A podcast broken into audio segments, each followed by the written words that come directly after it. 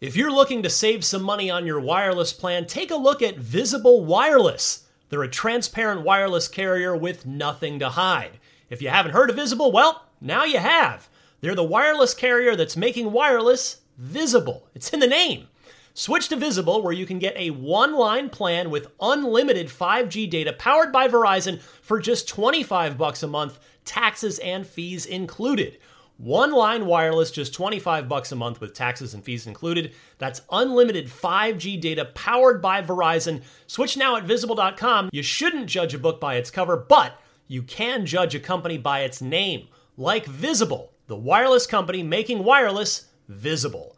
Monthly rate on the Visible plan. For data management practices and additional terms, visit visible.com. Contained herein are the heresies of Radolf Burntwine, erstwhile monk turned traveling medical investigator. Join me as I uncover the blasphemous truth of a plague ridden world that ours is not a loving God, and we are not its favored children. The heresies of Radolf Burntwine, coming January 2nd, wherever podcasts are available. IGN Playlist is a new home to your game library.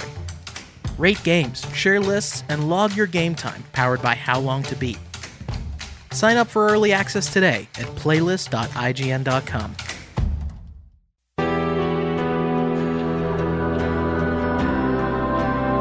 What's up, everybody? Welcome to a very special Game Scoop or Podcast Unlocked or Podcast Beyond or Nintendo Voice Chat, whatever you happen to listen to uh, on, on a week to week basis, whatever IGN podcast fits into your gamer life. This has become somewhat of a tradition for us here. At the end of the year, we like to get the hosts of all of our podcasts together to talk out who uh, who had the best year, who had the best, strongest uh, exclusive lineup, who had the most significant hardware changes. We'll take a little bit of a look into the new year, into 2022, and to see who has the most promising game lineup on the horizon. So, I'm Daemon Hatfield. I'm host of uh, IGN Podcast Game Scoop. I'm joined today by Ryan McCaffrey, host of Podcast Unlocked. The heads of the four families, Damon. That's right. We, we meet once a year. That's exactly right. Seth Macy, host of Nintendo Voice Chat, is here. Welcome, Super Nintendos. Hello. Say that contractually obligated. Contractually obligated. And Jonathan Dornbush, host of Podcast Beyond. Beyond, also contractually obligated to say that. Hello. All right, it's good to see you all. Let's try to keep things civil, everybody. Ooh. Let's try to keep things friendly here. I know the console wars are just raging as ever, um, but you know we'll, we'll try to to be professional here. Let's just let's just have a casual chat about the year 2021. Nintendo, Sony, Microsoft. What what what what happened? What were the games that were released? What were the missteps? Let's try let's try to take um, stock of it all. Maybe we'll start with PlayStation and the PlayStation Five, a year old now, a year into its life. Jonathan, still hard to find, as I think all hardware is these days. Mhm. Let's begin with the exclusives. Yeah. Mm, how were the PS5 exclusives this year? Tell me if I've missed anything. Returnal, Ratchet and Clank Rift Apart, Deathloop, Destruction All Stars, Kena Bridge of Spirits. Anything, anything notable that I, I missed there? Um, a few other on the the indie level, sort of. Uh, you know, I don't think anything quite got the promotion that Kena did this year from PlayStation in particular, but things like uh, Solar Ash were also exclusive this year, and, and a few other indies throughout the year. There were some some really solid ones that I think helped keep the release cycle going, uh, even as people, you know. Obviously focused on whatever was sort of the AAA thing next to to come up on the on the list, but yeah, the, that that's the that's the year largely from from a big picture view, and you know, especially at least for me in terms of PlayStation compared to the launch year of the PS4, uh, I think it's a pretty solid first year for a console. You know, the PS4 really after launch only had Infamous Second Son. There were a couple others in there. I think uh, Drive Club and and obviously MLB The Show when it was exclusive was in there. But uh, well, you know launch knack. Uh, but yeah, other than that, we uh, I, I think this year overall has been pretty solid. Also for sort of setting the stage for what's to come for the PS5. I think it's been pretty good in that regard. Um, and, and yeah, overall, I'm I'm really happy with these. You know, I reviewed Ratchet and Clank, really really loved it, gave it a nine. Uh, Returnal, I absolutely adore. It's it's risen up my game of the year list as I went back to it and continue to play it. Uh, Deathloop is obviously phenomenal in its own right. You know, even if it's published by Microsoft. I think we can all agree.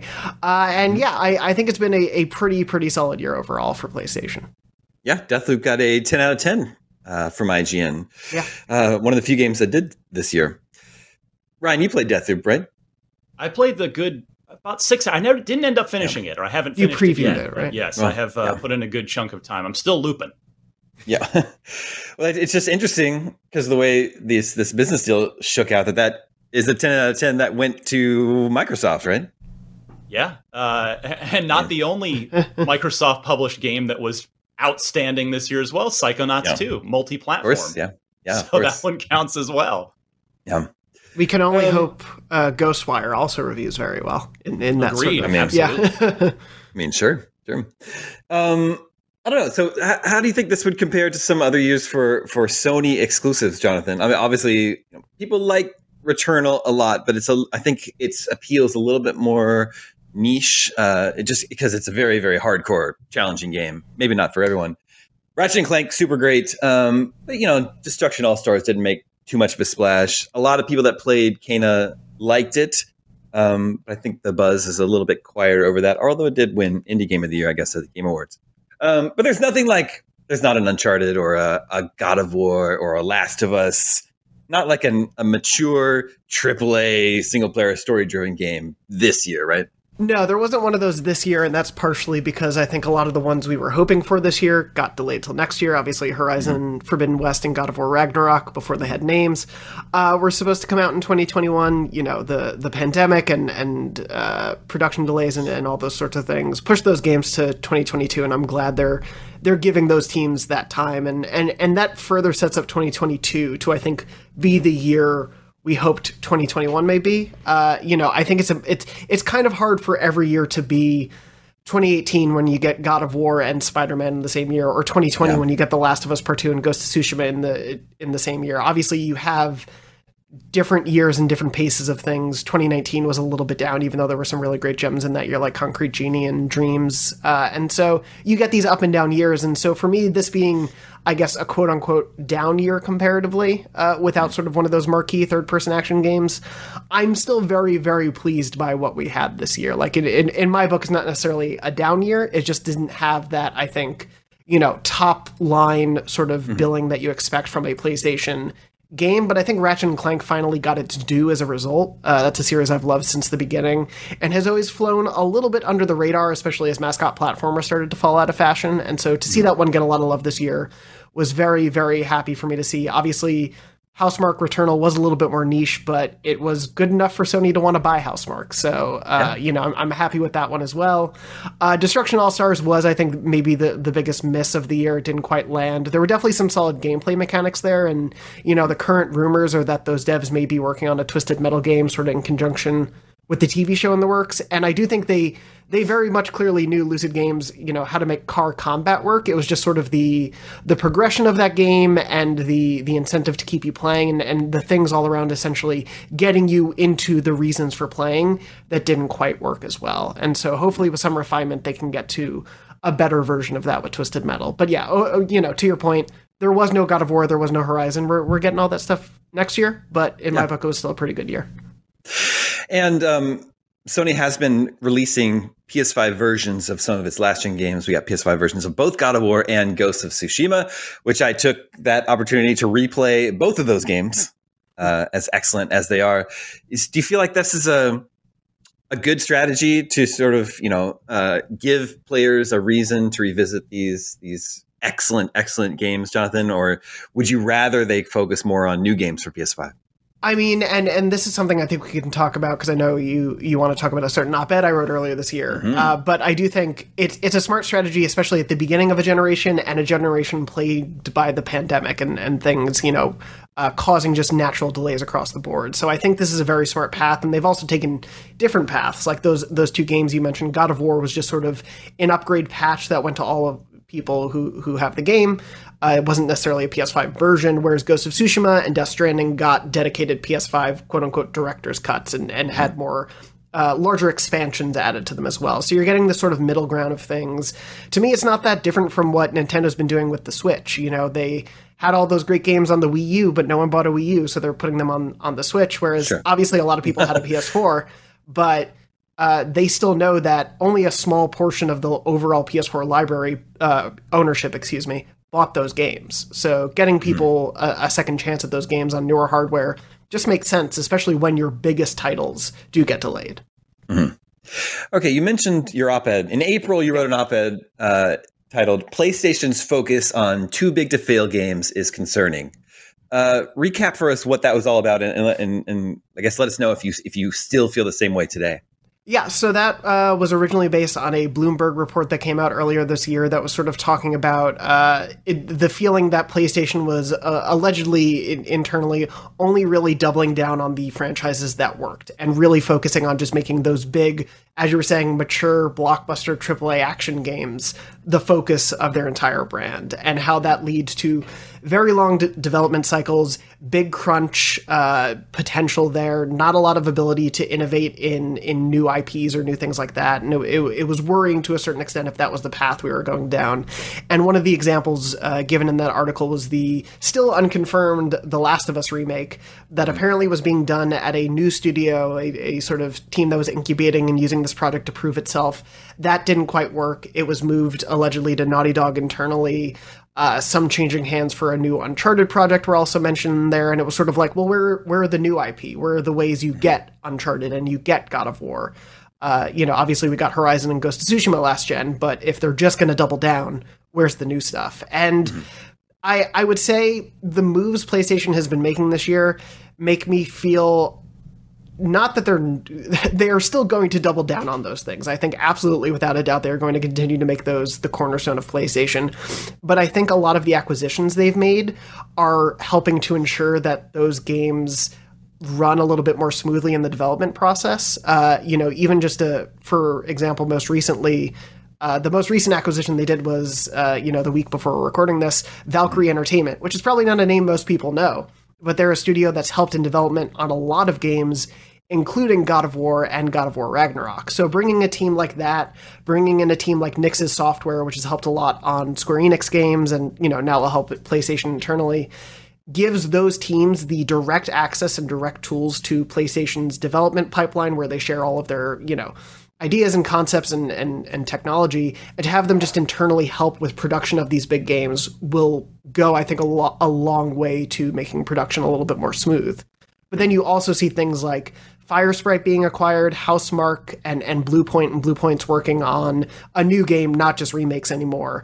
And I think you hire those three studios. They've said Firesprite is going to be making their original games still. They're not just going to be support studios to, to other existing studios. I think PlayStation wants those teams to make original new IP, to work on maybe new franchises that they're just starting, like Returnal, things like that. And so I'm I'm a little more in a place where I think we're going to see a balance of both currently. Hmm. Okay.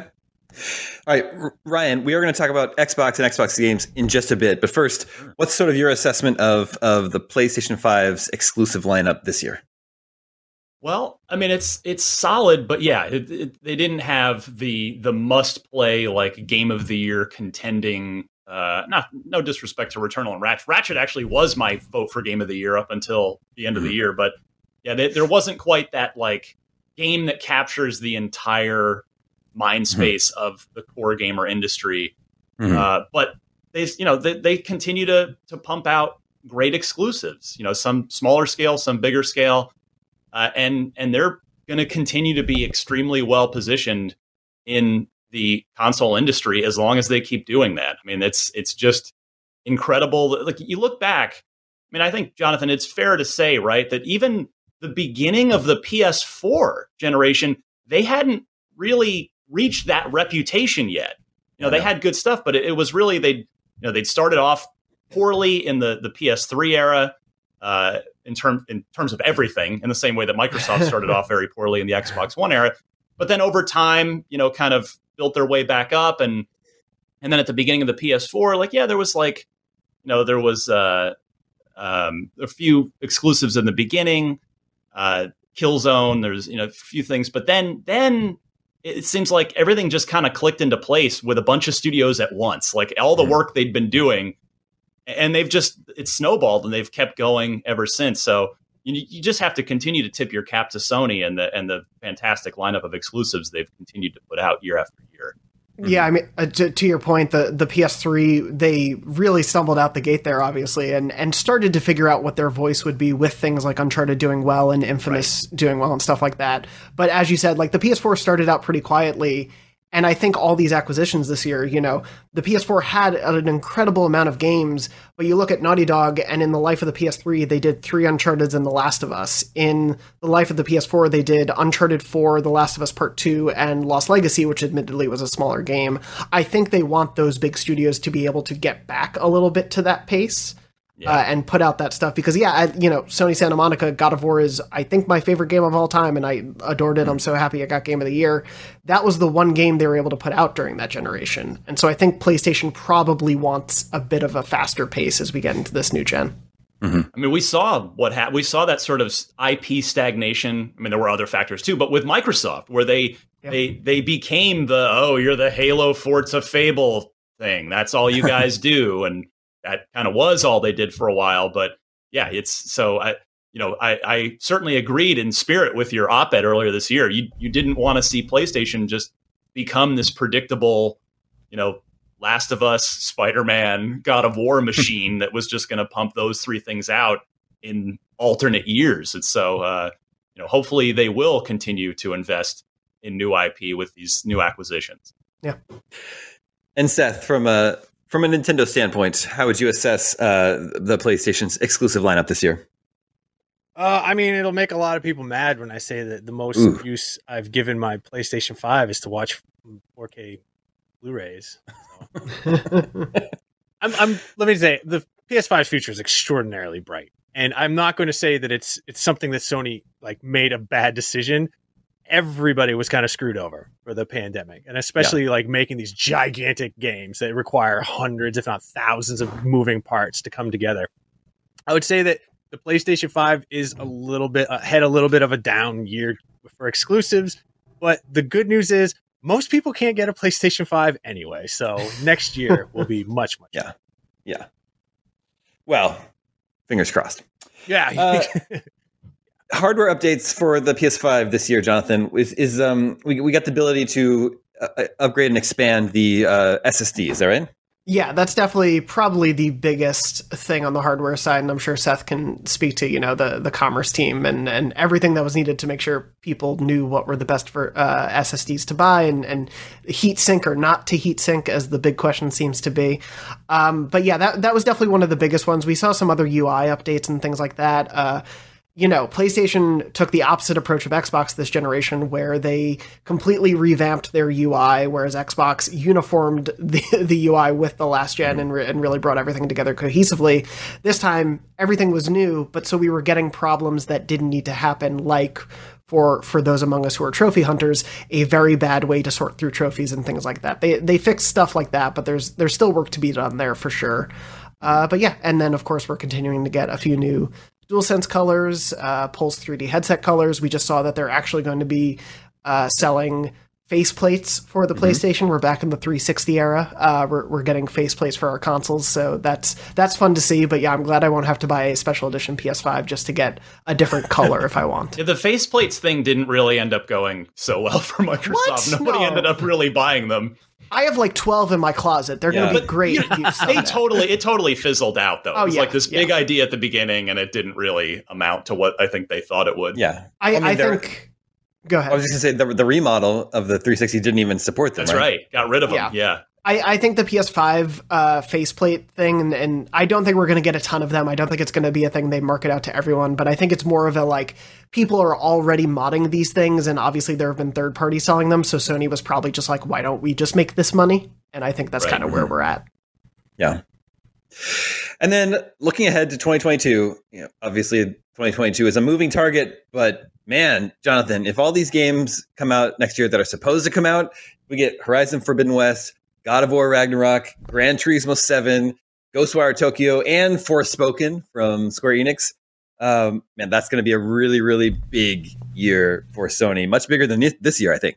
Oh yeah, yeah. You know, in, in terms of, I, I think the thing to say before any PlayStation fan gets mad, obviously, you know, we're we're saying a down year for PlayStation. There were a lot of great games for PlayStation this year, but when you're, as you were saying, Daemon, talking about the like marquee AAA things that people sort of expect, Horizon and God of War in the same year, along with their mainstay Gran Turismo, is just a phenomenal potential year. And then, yeah, as you said, uh, third party exclusives like Ghostwire, Forspoken, things we probably don't even know about, um, indies yeah. like Stray from from Annapurna. That's right.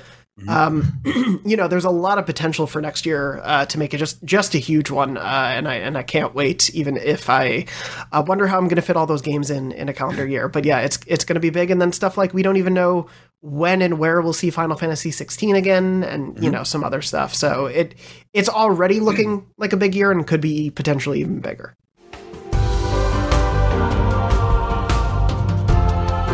Okay, let's shift our focus to Xbox. Now, Ryan, in um, at E3 this year, you you wrote an op-ed proclaiming Xbox's game drought was officially over. Yes, you still feel the same way? Absolutely. Yeah, and this fall has mm. only back that up, and uh, it, it's. I think we're finally done with with just Xbox has crawling no through the desert, just dying of thirst, trying to get to some sip of water uh, when it comes to exclusive games. Yeah, it's Xbox is like the divorced dad who totally just like got in shape this year, started eating right, yeah. regained the self confidence, and just like mm. came and now is at the Christmas party like, "What's up, everybody? Yeah, I'm back! Woo!" And yeah, it's just so great to see after you know the last seven Christmas parties. Xbox was kind of like just the depressed divorced dad sat in the corner that nobody wanted to, to talk to. yeah. Well, it's it's interesting. I've you know, like most people, I spent all last gen playing my PlayStation and hardly ever turned on my Xbox One. But since Deathloop came out in September and I finished that, I have I, I have to be honest, I have not turned on my PlayStation 5 since then. Uh, I've been playing the incredible one-two punch this fall of both Forza Horizon 5 and Halo Infinite back to back, and it's just really interesting that uh, Sony's just been really quiet this this fall season. And I know, as we've talked before, Jonathan, that traditionally Sony doesn't always have a big holiday release, but two huge releases from Xbox has really allowed them to kind of dominate the conversation this fall. And I also played third party stuff like Guardians of the Galaxy on my Xbox. So, oh, and Far Cry Six. Anyway, let's talk about these two games. Ryan, Forza yes, Horizon Five, IGN's Game of the Year. Thank God. It's so deserving. like I've been beating the drum. Not the only one. Peer Schneider, our co-founder, uh, Luke Reilly, our racing game guru out of Australia. Forza Horizon has been a game of the year worthy series for a while, but it's carried that stigma of just like a racing game winning game of the year. Like, no, yeah. It's time.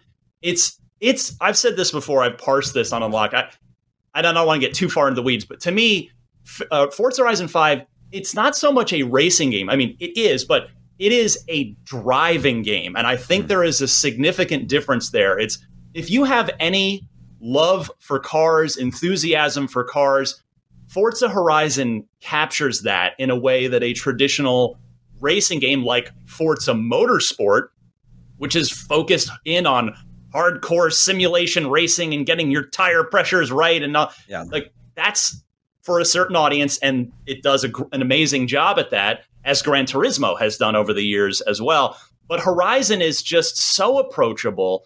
It's there's fun like to use a bad road pun. There's fun around every corner, but it's actually true. it's not just a bad pun they're, they're, the you're in a as always a beautiful place, a fictionalized version of Mexico. Uh, there are social elements if you want them, or you can just cruise around listening to all the cool radio stations if you want to. To me, Forza Horizon as a series, and this certainly applies to Forza Horizon 5 specifically, I've said this before. I, Forza Horizon is a perfect 72 degree breezy summer day in video game form. Like there's just nothing unpleasant about it. It's unendingly joyous, and I'm so happy that I, I, we finally got enough people on staff to play it and see that. and it's our game of the year, and it and it Playground Games. What a well earned congratulations to them. It's just fantastic, and it's and now with Game Pass being bigger and bigger too. I think that's helped a lot with just getting more people to check it out, to give it a try. Mm-hmm. Yeah, for sure. I count myself among the converted. I, have never played a Forza game before. I don't play racing games or driving games, and I don't even particularly care about cars. But as you good. say, it's just it's it's it's um someone else mentioned it's more like Tony Hawk. It's more like a t- Tony Hawk game where you like yeah, that's fair. you it's just fun to traverse the environment and drive around and complete uh, the dozens hundreds of objectives and find all the collectibles it's like you know i love open world games and it, it definitely like satisfies what i like about exploring an open world just i'm in a car 100% It's also of the time probably the best looking game on the Series X so far, Mm. which uh, Yeah. which certainly doesn't Really hurt true. its its initial appeal. Yeah. yeah. And I I host a segment, a recurring segment on GameScoop called Game of the Year Watch, where every three months we take stock of what are the best reviewed games of the year so far, and what's likely to be in the Game of the Year discussion at the end of the year. And I've been on I've been on the record many times saying, well, this is a dry, this is a racing game, so obviously it's not going to be in the discussion. but I, I'm happy to be proven wrong because when you look at we've been giving out Game of the Year awards for 20 years now, and the first award went to Halo, uh, the original Halo 20 years ago. This Ha- Forza is the only racing game we've ever given, or only car game, driving game, Yeah. whatever you want to call it, to ever get, receive a Game of the Year award. Well, it's deserving. It, I think it's the best car game of at least the last five to ten years, if not Yeah. more. Uh, period. I mean, you know, not that Forza Motorsport hasn't been great, not that F1 hasn't been excellent, not that Gran Mm-hmm. Turismo, uh, what I guess GT Sport was the last one. Not that that's Yeah. not excellent, but Horizon is just, yeah, it's just too good. It's so good. And then you know, if to to continue the boxing analogy, if, if Forza was the blow that uh, you know dizzied dizzied Xbox's uh, opponents, Halo Infinite is just the the knockout the knockout punch. The multiplayer was sort of surprise in quotes launched to celebrate the 20th anniversary of Xbox, and then when uh, the single player finally arrived, too, Ryan, you reviewed it, gave it a nine, and uh, despite all of this sort of turmoil that game appears to have gone through in development, they landed it. They landed it. It's uh, I I've said this on Unlock, but I, I was as happy as or I was as relieved as I was happy when I finally played and finished Yeah. the Halo Infinite campaign because as you noted, Daemon, yeah, it's this game has publicly been through a lot. Now, video game development is extremely hard. We as media covering it, we only get little windows into the the challenge of making a video game uh, from time to time in our line of work. But so I don't pretend to have the full scale of just how difficult any game was, particularly Halo Infinite. But yeah, publicly, this game went through a lot. So just what we saw was a lot, but they did it. I mean, it's the, the gameplay is sublime. I mean, it's it's absolutely sublime. The, the the weapons, you know, the, just that holy Halo trinity of you know guns, grenades, melee, with the vehicles mixed in, uh, the equipment kind of coming back, the idea of equipment from Halo 3 coming back, you know, led by the grapple shot, grappling hook here in Halo Mhm. Infinite. And it just traversing this this open Zeta Halo ring is so much fun, and sort of creating your own uh, just bespoke combat encounters is so much fun, and doing all the open world activities to unlock these valor points, which would let you unlock. You could call in any vehicle you want as you you, you, you unlock more vehicles as you earn more valor. So then you could say, all right, well, there's this high value target over here. Oh my, oh man, pair of hunters, like extra tough hunters, and they're surrounded by a giant group of reinforcements.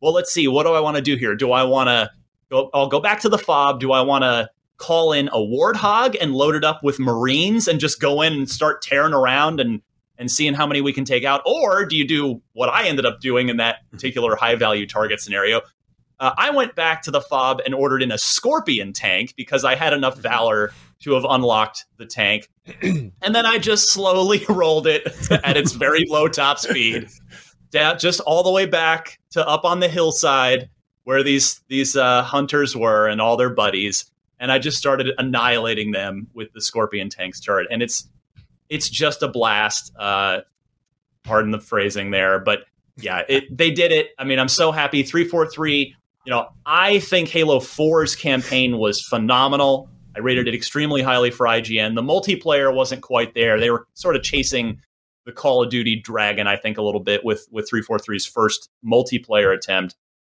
Halo 5 had uh, an awful single player campaign by Halo standards, but a tremendous multiplayer campaign.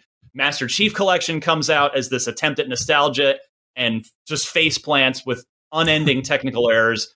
But years later, they finally fix that. But here we go now. Infinite finally unites a great single player and a great multiplayer under one roof. So, hmm. I mean, 343 just deserves a ton of credit for the perseverance and the the effort and, and the talent that they have shown to, to pull this off. I'm I'm so happy for them and for just for us Halo fans too, because hmm.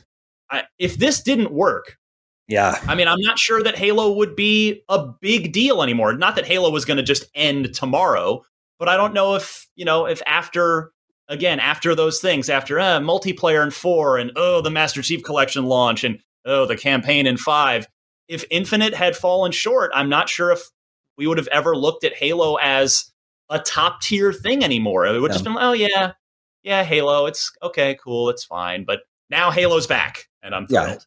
It was never a sure thing. Halo's a 20 year old shooter franchise. And then, uh, you know, in the days of Call of Duty dropping a campaign and uh, Battlefield doing the same thing, and then the rise of just multiplayer only battle royale games, it was never a sure thing that Halo was still going to be relevant. But and stuff like Destiny as well. You know, and Destiny as well, Overwatch, that sort of thing.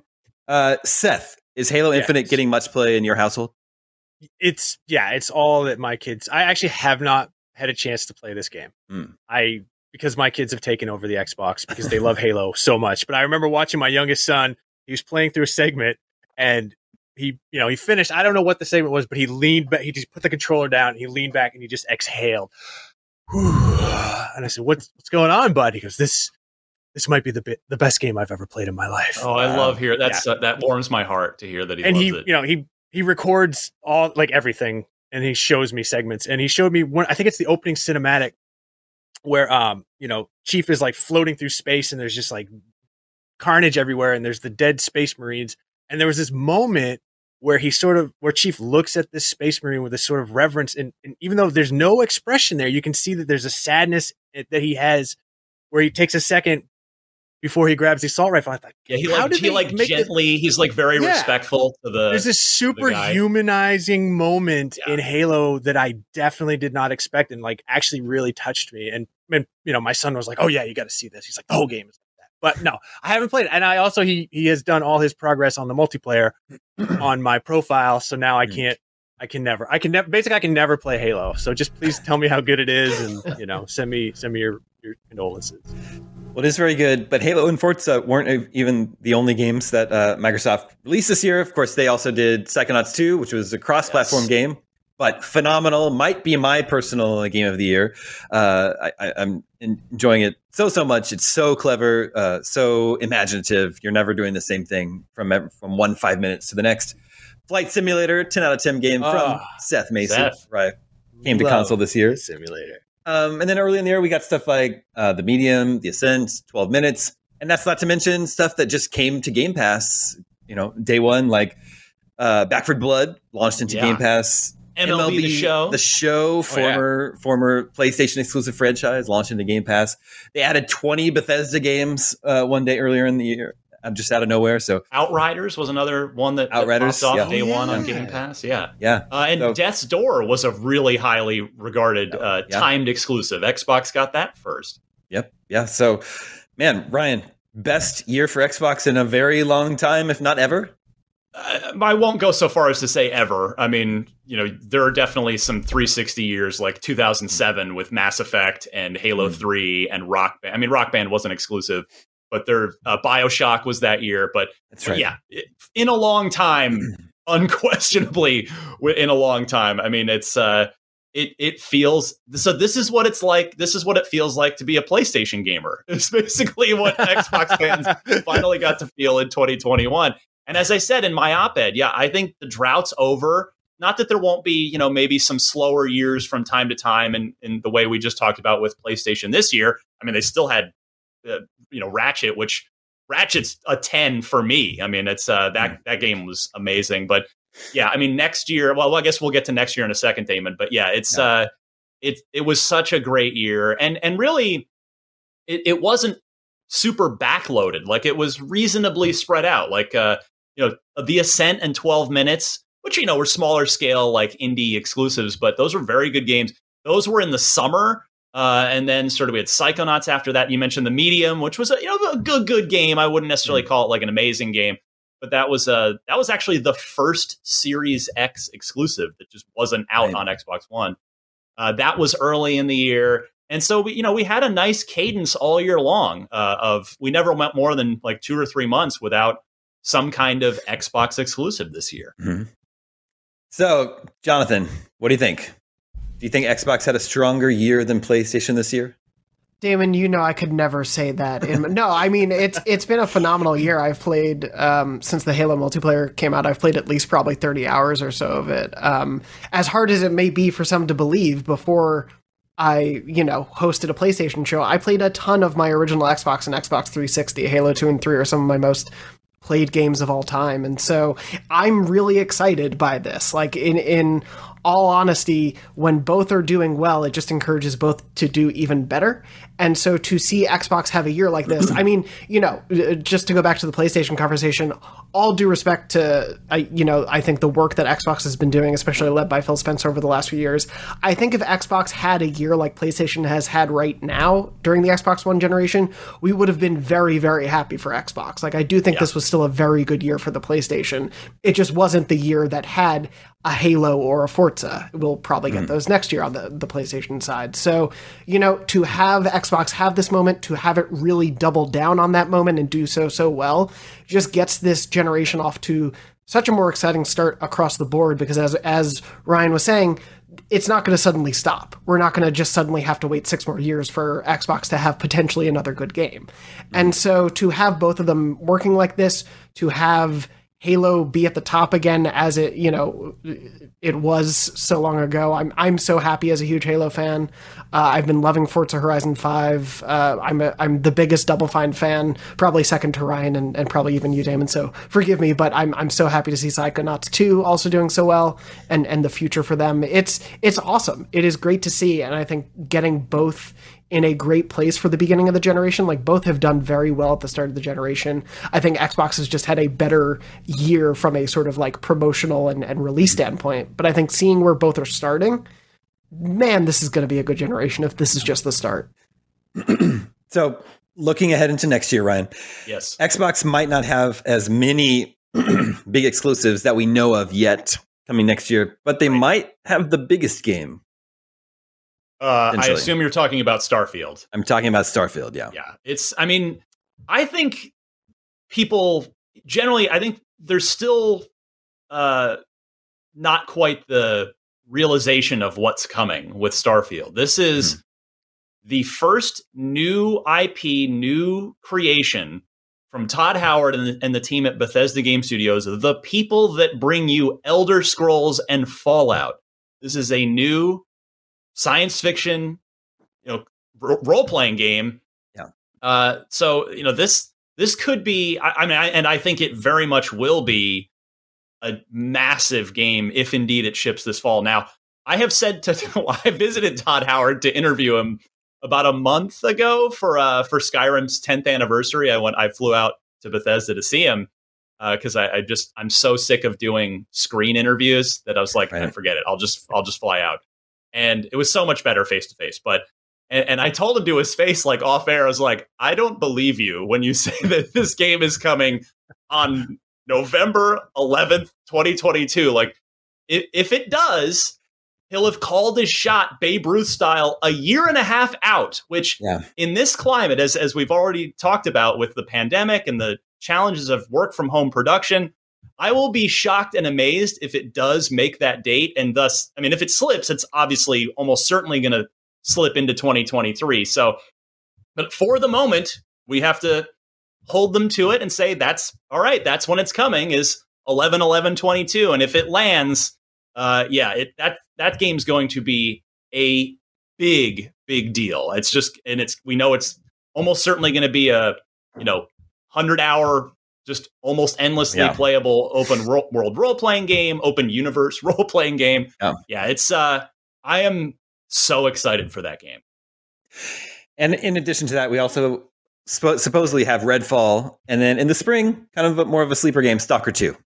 Yes. Oh, well, Stalker 2, I don't even know if you'd call that a sleeper because we've had a couple of little exclusives on that on IGN plus the their big E3 gameplay showcase and the IGN audience, man, every Stalker thing we've put up does millions of views. So I I think maybe like marketing wise, uh, I would agree with you that it's not like a household name yet, but I think the core gaming community knows what's up with with Stalker 2 and it's it's a high value, per, you know, high production, AAA single player first person shooter, and that's yeah, that could be a real big one for Xbox in 2022. Mm.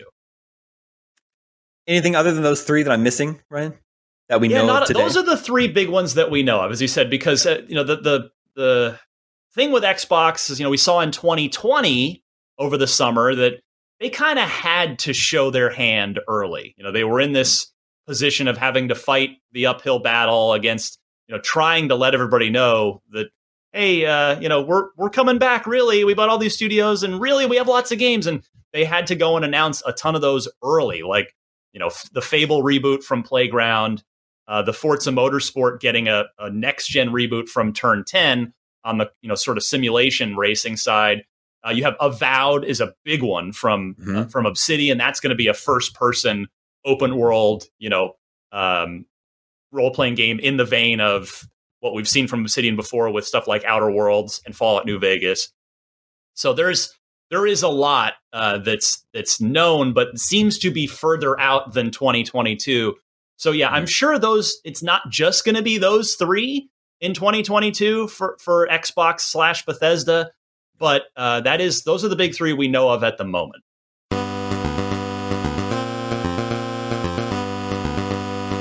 And finally, we turn our attention to Nintendo, who uh, for so long now has just kind of just been doing its own thing and finding uh, a lot of success in doing that. And uh, Seth, I think uh, I wonder if you'll agree with me. I think Switch, Nintendo and Switch had a very, very strong year. Again, their list of exclusives: uh, Metroid Dread, New Pokemon Snap, Skyward Sword HD, Mario Golf, Mario Party Superstars, 3D World, Bowser's Fury. Uh, I, I think I think they're just they're just continuing a, a great wave of success with the Switch. Do you agree? Yes, I, I, I agree uh, wholeheartedly. And don't forget, they had Pokemon that some Mm. people were happy about. Yeah.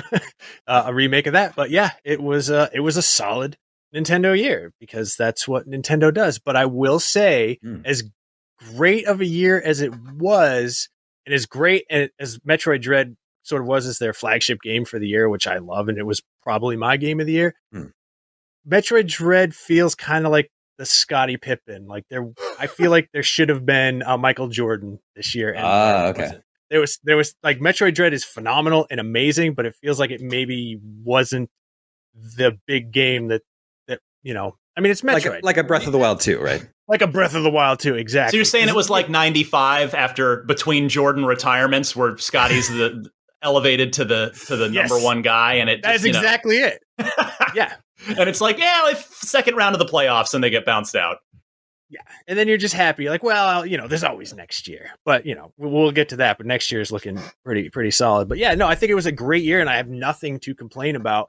I know that the pandemic had a, a huge effect on nintendo. Peer was telling us about on NVC about how uh, you know the nintendo was just not equipped to do work from home because the dev kits they actually hire Oh. master uh, carpenters to nail the dev kits to the desks like they don't they're so that's not true but they are so secretive that their their their dev kits are actually attached to their desk. They can't take them home like that. So it was a huge cultural shift, corporate cultural shift for Nintendo to have to adapt to the pandemic, you know, work style. And we got some fantastic games, but it also pushed a lot of games into the future. But I'm stoked we got Dread. I had no uh, uh, idea that this game was going to be any good. In fact, I should say I was pretty sure that this game was going to be like a seven when I when Yeah. they first announced it. Well- and they started to show clips of it, and I was like, I don't know about this. And then I played it, and I was like, okay, this is this is my favorite game until Forza came out. But yeah, this this would have been my game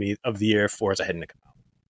Yeah, I think Metroid Dread is a very cool success story, comeback story for Metroid. You know, but Yeah. until E3 this year, Metroid Dread was vaporware Yeah. from like 2005.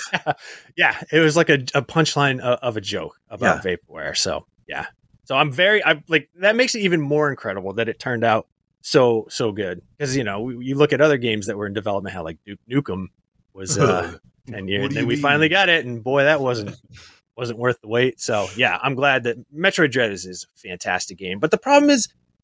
You know, as great as Metroid is, it doesn't exactly set the world on fire. You know, like every you go to Walmart and you look at a bag of Doritos and there's Master Chief uh, looking at you holding a, a snackable treat. But there's no, you know, there's no Metroid branding like that. So Well, um, they Nintendo did release a hardware revision this year. The only uh, console manufacturer to do that with the OLED model, which I think they did. people like perfectly well. Right? It's just not not like a necessary upgrade if you already have one. No, I upgraded uh, because I have the launch day Switch and it has a like a, a concerning crack in the back of it. um, but no, the, the OLED's wonderful, and if you don't have a Switch or you do have like the first gen, you want to upgrade. I say go for it because that screen is absolutely beautiful and games look so much better. But other than that, I mean, it's not what we were expecting this year to get. We were all expecting the Switch Pro, Mm. but uh, Yeah. it's hard to get silicone chips made in this year or uh, any year going forward. So they did have a stack of of uh, OLED displays. And they're like, you know what? Let's meet in the middle. Let's just throw these onto onto some switches, and it's it's wonderful. And I recommend picking it up. Oh yeah, and you also get uh, Ethernet ports Mhm. in the in the dock. So if you're playing Smash, which saw its final DLC character this year, and Sakurai is free of the curse, he can go on living his life now. Um, Nintendo also expanded its Nintendo Switch Online service with the online expansion pack. A little bit of a yeah, Yeah, a little bit you of know. miss there. Yeah. I mean, I signed up for it because I'm part of the problem. Yeah. Um, but it's significantly. Thank you, Jonathan, for agreeing on the Mhm. problem. No, I mean Um, me too. I'm, no, I I'm know. there. Yeah. It uh, I think what thirty dollars more, so it went from nineteen ninety nine a year to forty nine ninety nine a year for the expansion pack, which gives you right out of the bat. It gave uh, right out of the box. It gave you the Animal Crossing DLC, which is great if you have Animal Crossing. But like Daemon, I know you don't have Animal Crossing, so you don't care. Mm-mm. And then it gave you Nintendo sixty four, but uh, it like five minutes after it released, everyone who knew about emulation was pointing out how flawed the emulation is, especially in games like uh, like Ocarina of Time. And then you get the Sega Genesis collection, which hasn't really set the world on fire, but actually emulation on that is fantastic, and uh, I think it's one of the best ways to play uh, Sega Genesis games outside of you know an actual Sega Genesis. So, but yeah, well, people were mad. They didn't feel like they got enough. They just released uh, Paper Mario. We've got Banjo Kazooie coming out next month. Mhm. Still feels like maybe it's not worth uh, the slow trickle of like one game a month for the N64. But well, it's like somebody pointed out if they did uh, one game a month, you know, it's not going to last them very long. There are not that many in, in Nintendo 64 That's games that is true. that are worth So playing.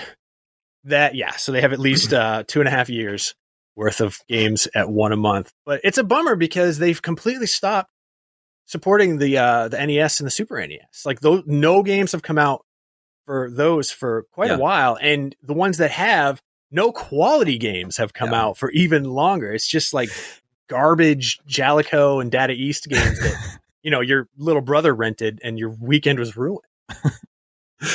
Um, Ryan, in, in the Switch's launch year, we got both Breath of the Wild and Mario Odyssey, and you gave Mario Odyssey a 10 out of 10.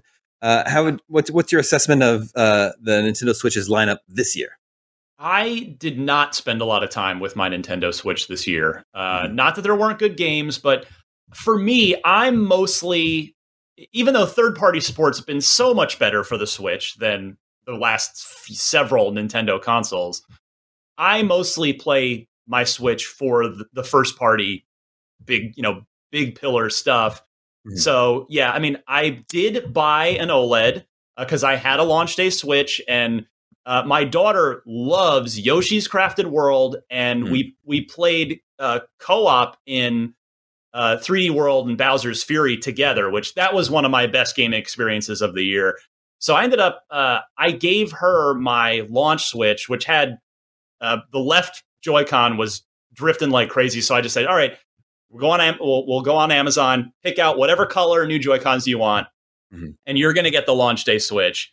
And then I got the OLED for myself. So it was a thinly veiled excuse, uh, admittedly, to, to get an OLED. So there are now two Switches in my house. But yeah, I ended up not spending a ton of time overall. Uh, 3D World with Bowser's Fury was definitely the most time I spent with a game uh, this year on the Switch.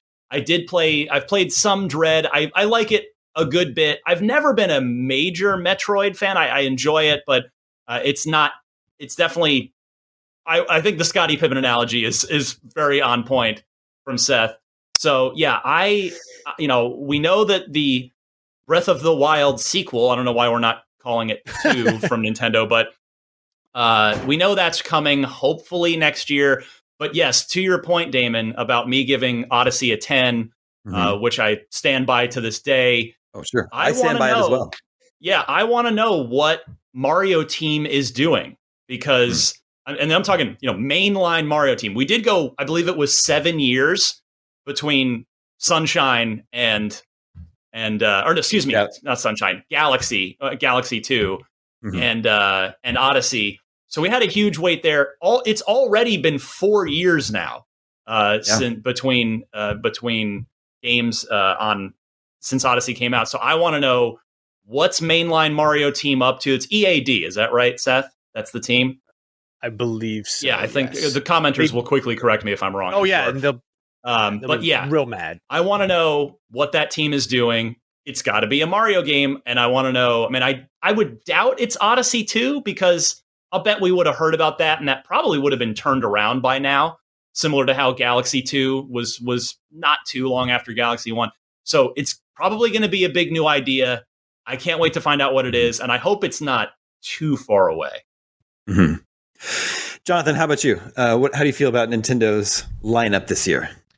Um, I I overall enjoyed it. I I've been using I'd say my Switch probably about as much as I do any year. Uh, I'm I'm sort of a, a big fan of obviously you know Zelda and, and Mario, but I do have a, a, a love for I'd say Nintendo's I guess second tier series. So so when things like a Metroid that doesn't have quite as mass appeal comes out, I am super excited and and to see things like that.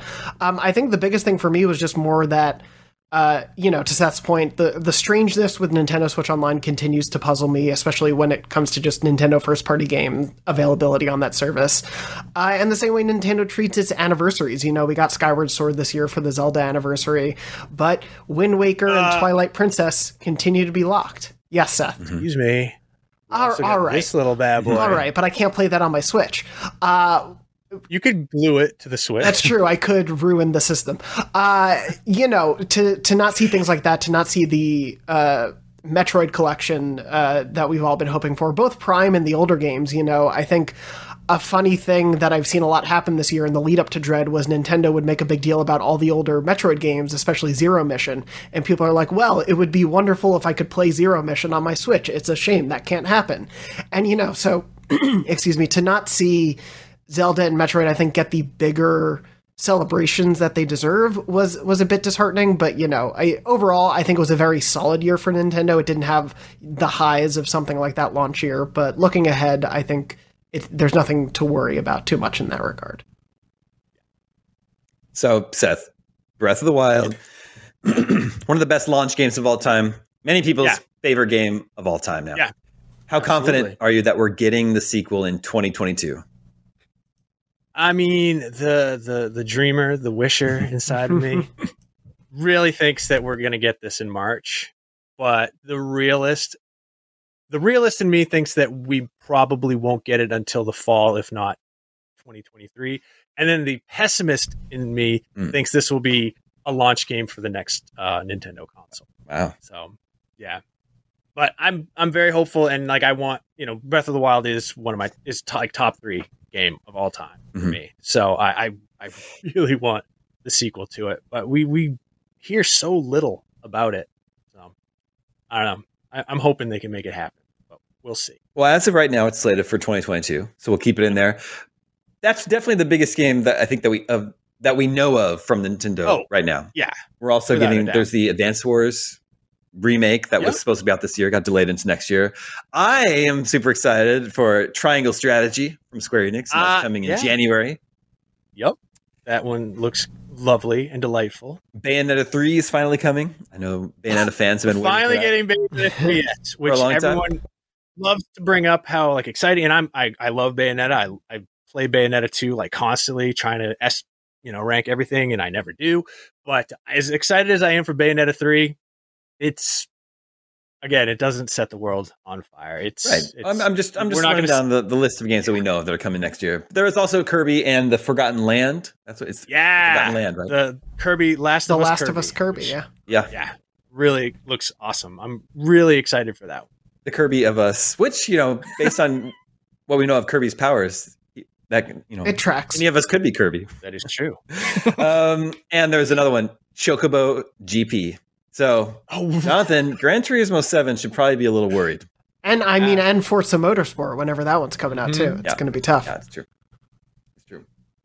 So, Seth, to, to wrap everything up, good year for Nintendo, right? good year for Nintendo. I would give it a, a seven out of ten for Nintendo. A good on the IGN scale. Interesting. We should rate. We should. That should be part of our uh, Game of the Year awards at the end of the year. We should rate the year on the IGN scale. Nothing could go wrong. Um, all right. Well, that about sums up uh, our, our sort of wrap up of uh, each uh, platform uh, Xbox, PlayStation, Nintendo for the year 2021. Uh, in my mind, what do you guys think? I think this is a, a solid year for games. Not one of Oh, the yeah. best years. Not like a 2007 year for me. Ryan, what do you think? Uh, no, th- those years don't come along very Yeah. often. I mean, it's Yeah. yeah, it's uh, the fact that you the first thing you said was 2007. There really hasn't been a 2007 since 2007. There- although we- 2011 was really good. I mean, that's two- Skyrim and Portal 2. 2004 and 2007 are kind of we got the two of them close together. I but I really do think, I mean, in all seriousness, I think 2022 could be that, could be uh, that Mm. caliber because as we talked about, you know, if Breath of the Wild makes it, if Starfield makes it, uh, Yeah. Ragnarok Oh, makes gosh, it, yeah, yeah. or it's, uh, um, um, Horizon Forbidden West makes it. Yeah. Yeah, there's uh, plus we, that's not even accounting for third party stuff. Those, Yeah. are, those are all just not even big- like like major first Suicide party Squad and Hogwarts Yeah. Legacy and yeah, so w- 2022 could be one of those like magical once in a generation kind of years potentially. Well, it's exciting. Uh, in any case, uh, all of you viewers and listeners out there, thanks for hanging out with us. Uh, all the, the various podcast audiences. Do check out the other podcasts if you haven't. Check out uh, Podcast Beyond, Podcast Unlocked, Nintendo Voice Chat, and Game Scoop, which is platform agnostic, uh, but really just ends up talking about a lot of retro games most of the time anyway. Uh, we are, I think everyone's going to take a, a week off from podcasts uh, over, over the, the New Year holiday, but then we'll be back in early 2022 because as we as we just established there are lots of big games we need to talk about next year so thanks everybody thank you ryan thank you seth thank you jonathan thank you to red working behind the scenes to make this episode possible thank you to everyone that listens to and watches our podcast we do it for you uh, that's literally the only reason we do it. Uh, a lot of the big bosses at un- uh, around here don't understand why we do podcasts. It's for you. Uh, and with that said, my name is Daemon. This is GameScoop and Podcast Beyond and Podcast Unlocked and Nintendo Voice Chat, and we're out.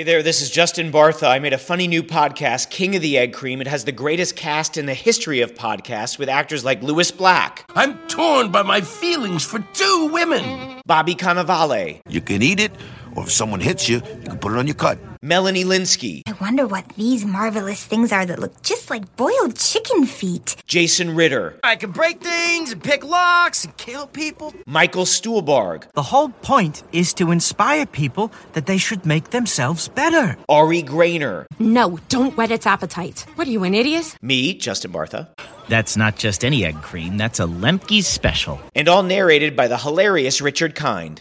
This is the story of Harry Dalowitz and how he rose from nothing to become New York's King of the Egg Cream. So if you like funny true stories, come listen to King of the Egg Cream, available wherever you get your podcasts.